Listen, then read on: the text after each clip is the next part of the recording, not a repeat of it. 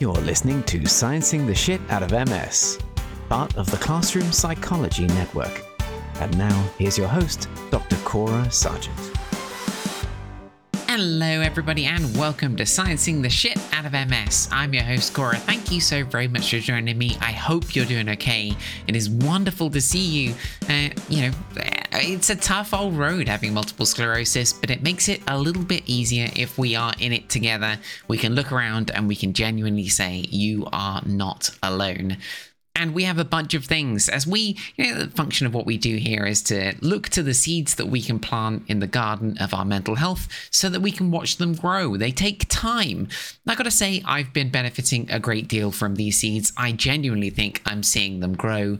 Things like acceptance, like activation towards meaning and social relationships, doing the things that make us scared, maybe because they make us scared if they bring us closer to other people and towards meaning in our lives biasing our cognition towards the moment, being grateful and kind, problem solving and planning, and protecting our agency most recently. I think that has become quite important to me recently as, you know, my agency becomes a little bit stripped of me, or at least it threatens to do so as the disability worsens. And I had to recruit all of these this week, y'all. Uh, I had to, you know, I, I went to go and get a wheelchair for the first time.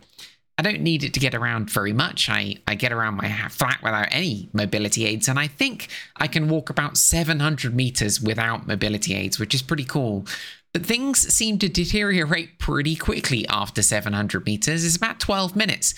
And when I get to those 12 minutes, I I was I was out with friends uh, at this uh, at a uh, in London, and uh, we were out for the evening and we walked home and i was like how far is it home? And we gauged it it was about 20 minutes. Somewhere between 15 and 20 and i was like okay I, I think that's at the upper cap of what i can manage but let's give it a go.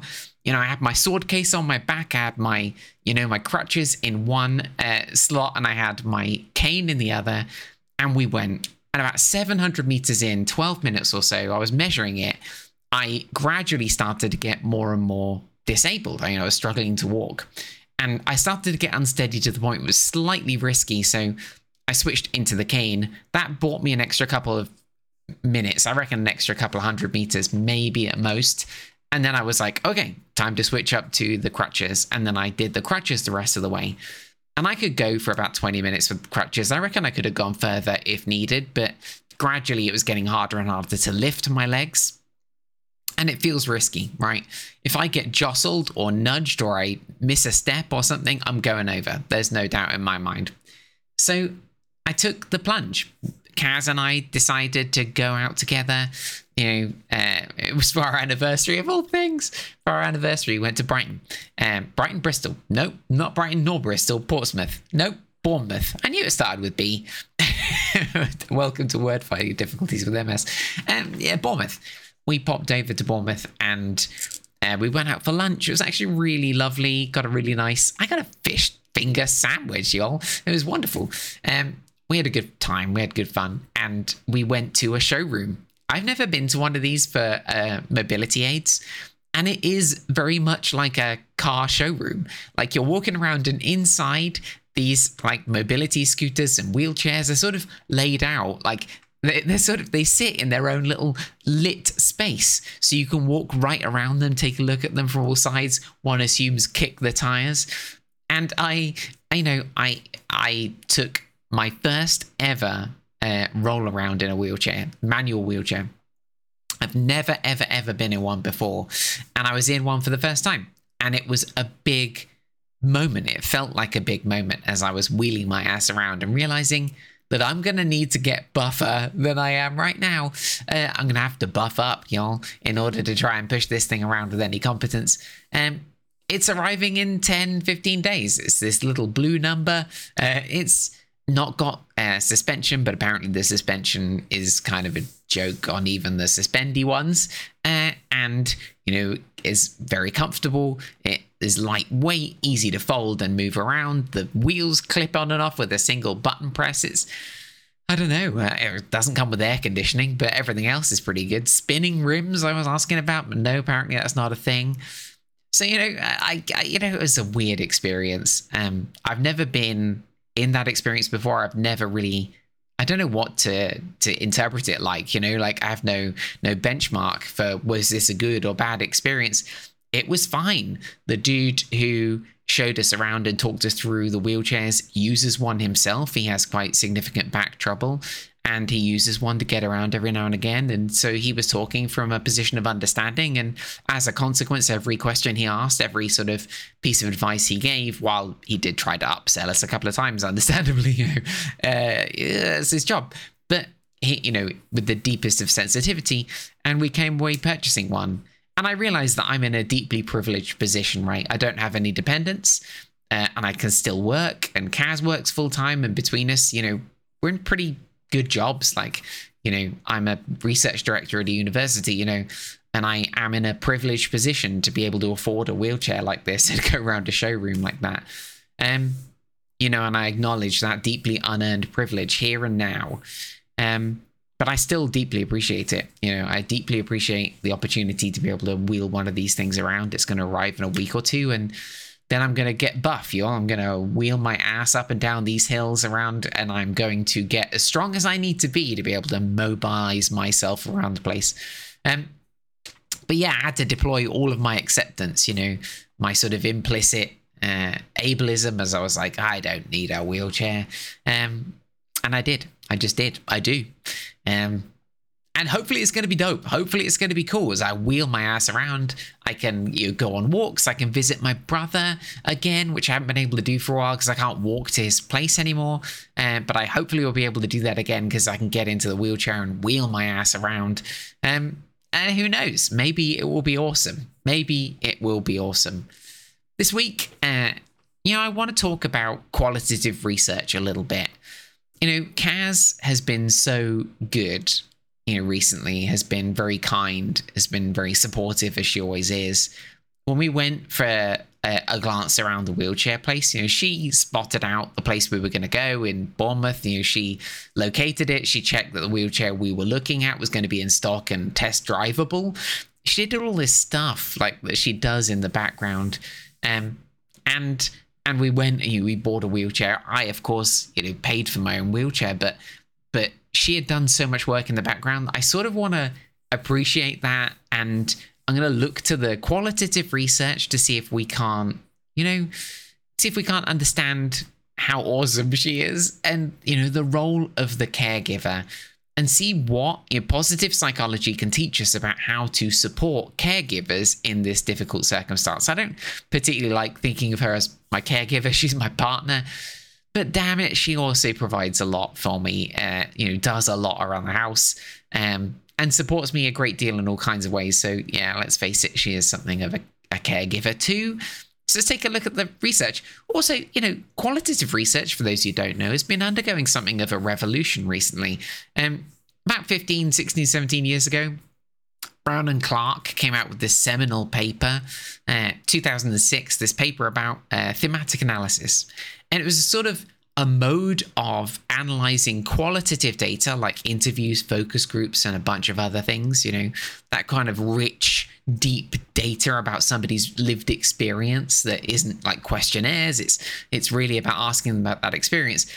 And they came out with this method, which sort of made it more accessible and lots and lots of new researchers could get into qualitative research because they made it an accessible methodology and so loads of people did, and qualitative research exploded a bit.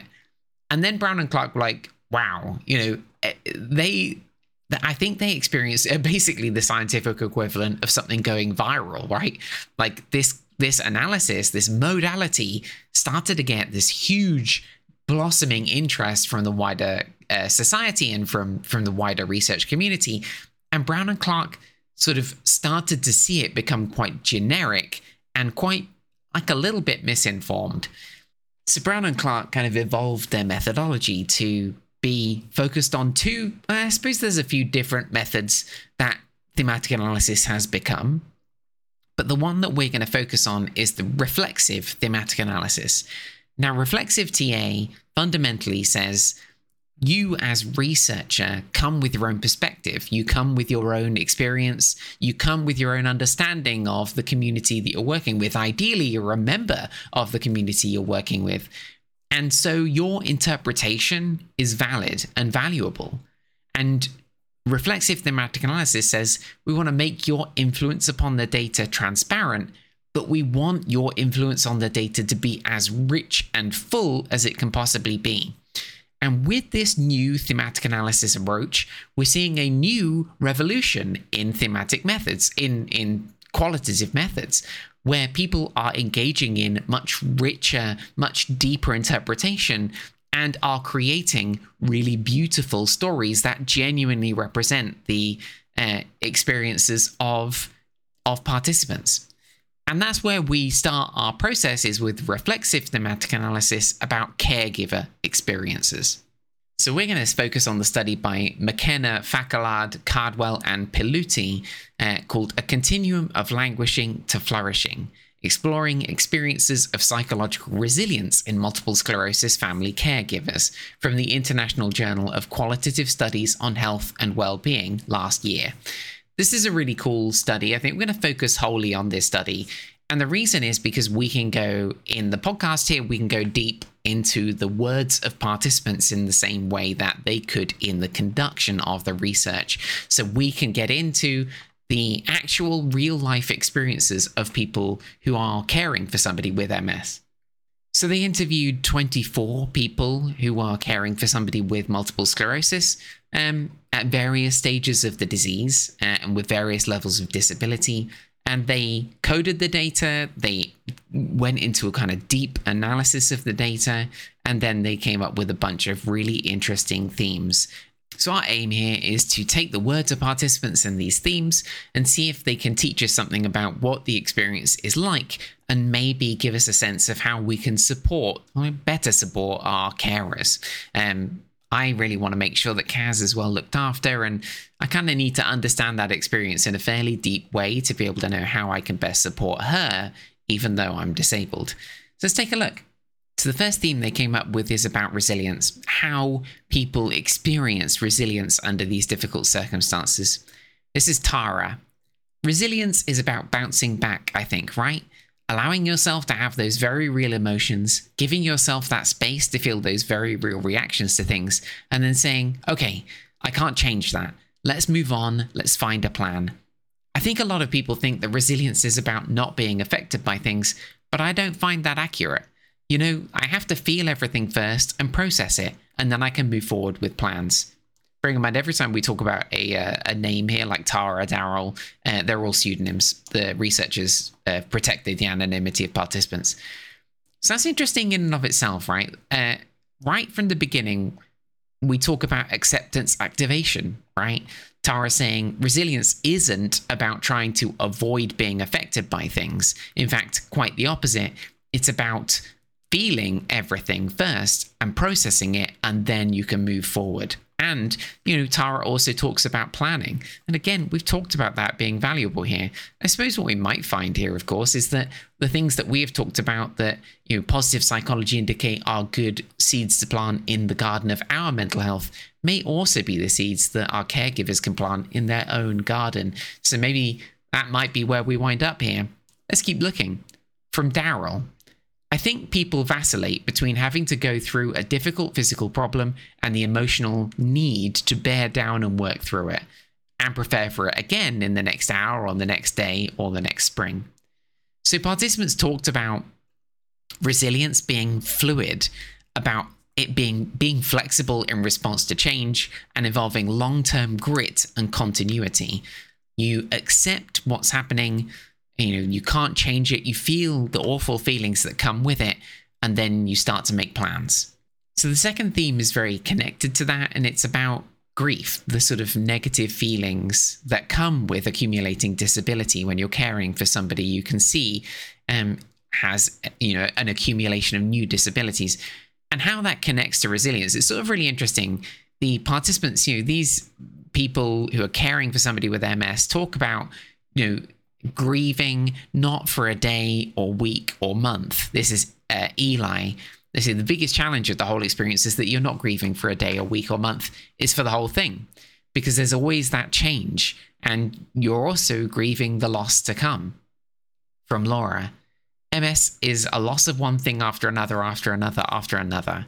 You know, the loss of being able to walk, you know, the loss of being able to have a partner that can assist with household chores, that can assist with childcare, that can support you. God, it's a little bit wounding, but we got to accept, you know, this is the truth, right? This is the truth of it. Yeah, for sure. Um, I can see the challenge that caregivers have to experience when they're doing more as I'm able to do less. Grace, I still every once in a while have a bad day and I'll just be down in the dumps because it's not fair.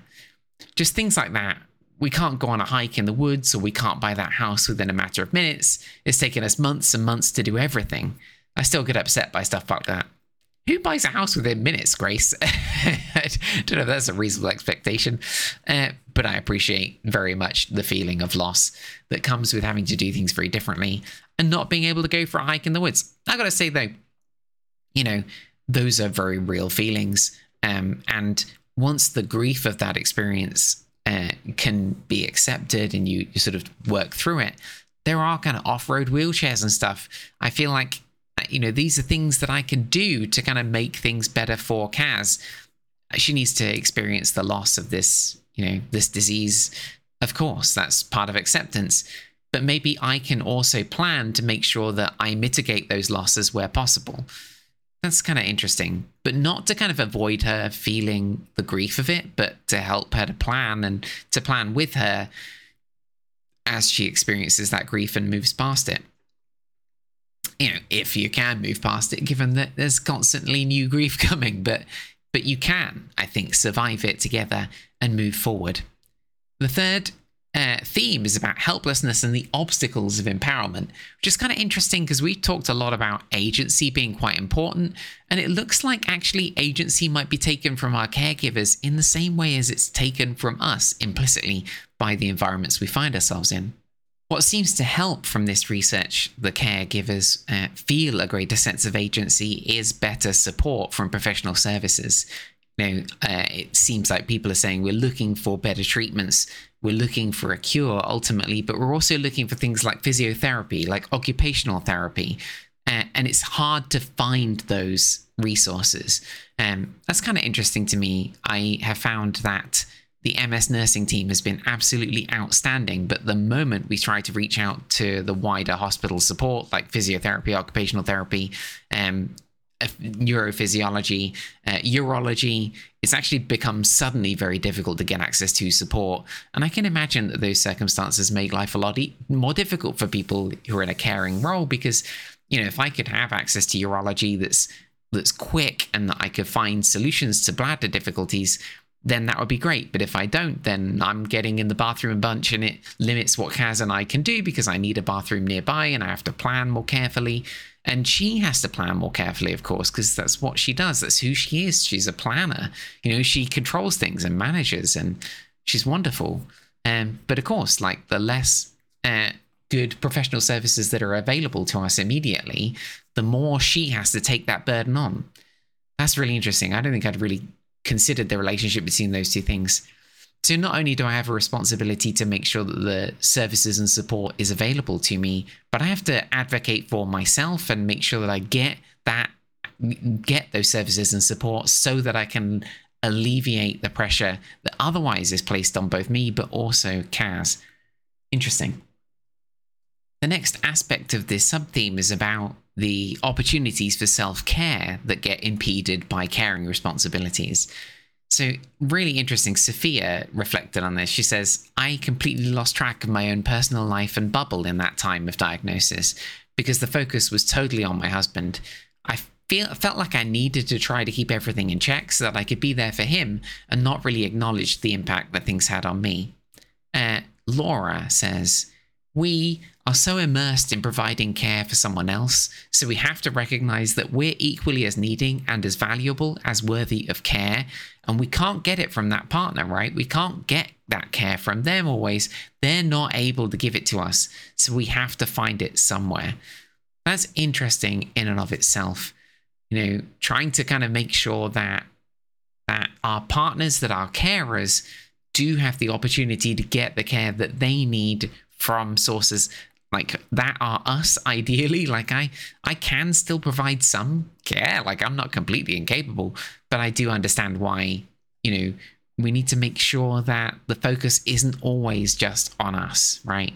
We need to focus on i need to focus on my care. I need to focus on my partner make sure that she you know feels like you know she's being looked after too in the ways that i can the next part is about mutuality and communication. So apart from you know communication with your partner which it seems is obviously really important here serena talks about make sure that there's the open communication with the person that you're caring for that you can understand what the symptoms are and how they're impacting them so that they can so that you can work together to come up with a plan to help.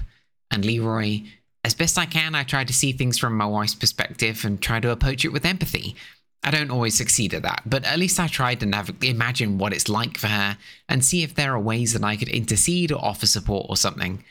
But it's also about wider communication, right? It's also about communicating with and being connected to wider community. Um, this is from uh, Laura. I resisted asking for help for a really long time, and I think that's part of why I got why I got into a crisis. I've had good support systems, but I think probably it was to my detriment that I didn't reach out to some community groups earlier because it really did help. That's been another resource for me. And Richard, staying involved helps me from getting depressed and controlling depression the social interaction, the groups that, you know, I organized the chess club and ran some chess tournament and so on. That was activity in the community and so on. And that gave me a bit of a profile in the community and, you know, some social status, which I think helped. That sort of thing was very helpful. Um, really interesting. So, so uh, like communication between the caregiver and the person they are caring for, often their partner, and this kind of wider community connection to ensure that everybody has the sort of social support that they need to manage what is a very challenging circumstance. Now, the last theme in here is you know when everything's in place when communication is good when people feel supported in themselves not only you know their carers but not only their the person they're caring for but they themselves feel supported when they're connected to the wider community when they have social networks and support when you know when they uh, have a good relationship with their partner and open communication to get needs met and continue to plan actually the outcome you know the sort of the the direction of travel here is fairly favorable. It's quite optimistic. This last sub theme is about adaptation beginning with a learned mindset. And basically saying that you know when people uh, are able to draw on interpersonal resources and intrapersonal resources they can develop a mindset that's conducive to adapting to the changing conditions. They learn to be able to adapt. They adapt and they move forward accepting the awfulness of of how things are and surviving that awfulness and then you know feeling resilient in being adaptive and flexible and managing to continue to move forward from Tracy, there's so much you can learn you can't control, so don't worry about it. There's nothing I can do until it happens, so we'll just focus on what we can deal with. William, accept the limitations of the person you're caring for, accept that it will happen, don't take it out on the partner. You know the famous quote of accept the things you can't change and change the things you can. And so if there's an action you can do, then that's fine. If there's nothing you can do, then you just have to accept the fact that that's the way it is and move on and find other things to do. From Jolene, learning what my husband was capable of and you know what his limits were, and when during the day I find those are pretty consistent with his MS. He's more tired in the morning, so he won't have anything. He won't do anything before ten, and then at seven he's done. So I'm just figuring out how he is. We've learned to manage a lot of stuff. Leroy, well, so some ways I'll adapt for my wife. You know, obviously, when she's experiencing episode of flare ups, they will usually limit her physical stamina to do things or her sometimes her physical strength. So, say chores around the house, uh, those are let's say more laborious, like vacuuming, for example. We've adapted by sort of trading off those things that are harder for her to do. Really interesting to me, you know how how people are resilient in these circumstances by adapting to the awfulness of the disease and the changing uh, levels and kinds of disability. And it's really interesting. And finally, the really the thing that sort of seems to really help here is the ability to read the care recipient and prevent problematic situations before they arise. So it's kind of a, skill of situational anticipation at the height of adaptation, right? So it's not just about kind of res- accepting and responding to limitations, but about anticipating challenging situations and putting things in place that will, you know, together that will prevent it from impeding your enjoyment of the circumstance, like your enjoyment of what you're trying to do. So there are two quotes here that are really interesting. One from Sophia. About 10 days before our wedding, my husband had a flare. And so it was just, okay, so these are the facts. This is what's happening. And we just tried to come up with a contingency plans of like if his legs get too weak, we rent a wheelchair if we have to, or we can get a walker for him, and we had ice packs. That's really cool. You know, getting having a flare ten days before your wedding sounds awful, but the response together, you know, acknowledging how difficult it is, but sort of proactively planning for situational, you know, situational anticipation, anticipating challenges in a particular situation, and then putting things in place in advance of that situation so that you can both enjoy whatever it is you're trying to do together. Super cool. And then Nora, we look back towards my partner's lifestyle and experiences, diet, emotional, physical, mental status, anything that could have been a contributing factor and we wanted to find some sort of pattern in terms of is it stress? Is it diet? Is it an environmental factor that kind of brings out these kind of relapses so that we know that we can work with our end of every with our everyday situation to prevent any of this stuff from happening? We changed diets asap we really looked at the broader picture of our lifestyle. So less than the actions that they were taking it's also about like coming together and taking actions together you know restoring agency being proactive planning for the future as well as you know together accepting the way that things are and you know feeling the awful feelings that come with that. I really like this piece of research. I think it does teach us some stuff. I mean it teaches us a couple of things right? The first is that you know, multiple sclerosis comes with significant challenges that are ambiguous and it comes with perpetual loss powerlessness, and threatened self care, including for caregivers. I mean, in a sense, no more than for caregivers who give up their own self care to care for us more. And so, the first thing that I can see us needing to do is to make sure that those who are looking after us look after themselves and that we make sure to take the time to look after them because they need it too. Also, to make sure that they feel a sense of agency you know, their their powerlessness is as bad as ours almost. That sense of loss. Make sure they have the social support and make sure that they can make decisions and regain a sense of agency as we plan forward, you know, plan for the situations that are coming, as we sort of engage in the things that make us happy and do some kind of anticipation. So, Kaz and I are on our way to Brighton Pride this year. Um, I've not done Pride before. Kaz has done it before. And, you know, we knew that this was going to be difficult. So we contacted Pride in advance. We're like, hey, listen, got a few problems. Uh, how can you help us? And it turns out that they had loads of things that they could do. They have like seated areas for us to kind of sit in. They have a place which is a sort of uh, higher needs area where you can go in and be cool and and chill and sit down and meet other people with disabilities. One assumes who are LGBT plus. Listen, I cannot wait for that. You know, meeting other people in a similar situation to me. Uh, if I meet any other disabled trans people, uh, I'm gonna lose my freaking mind.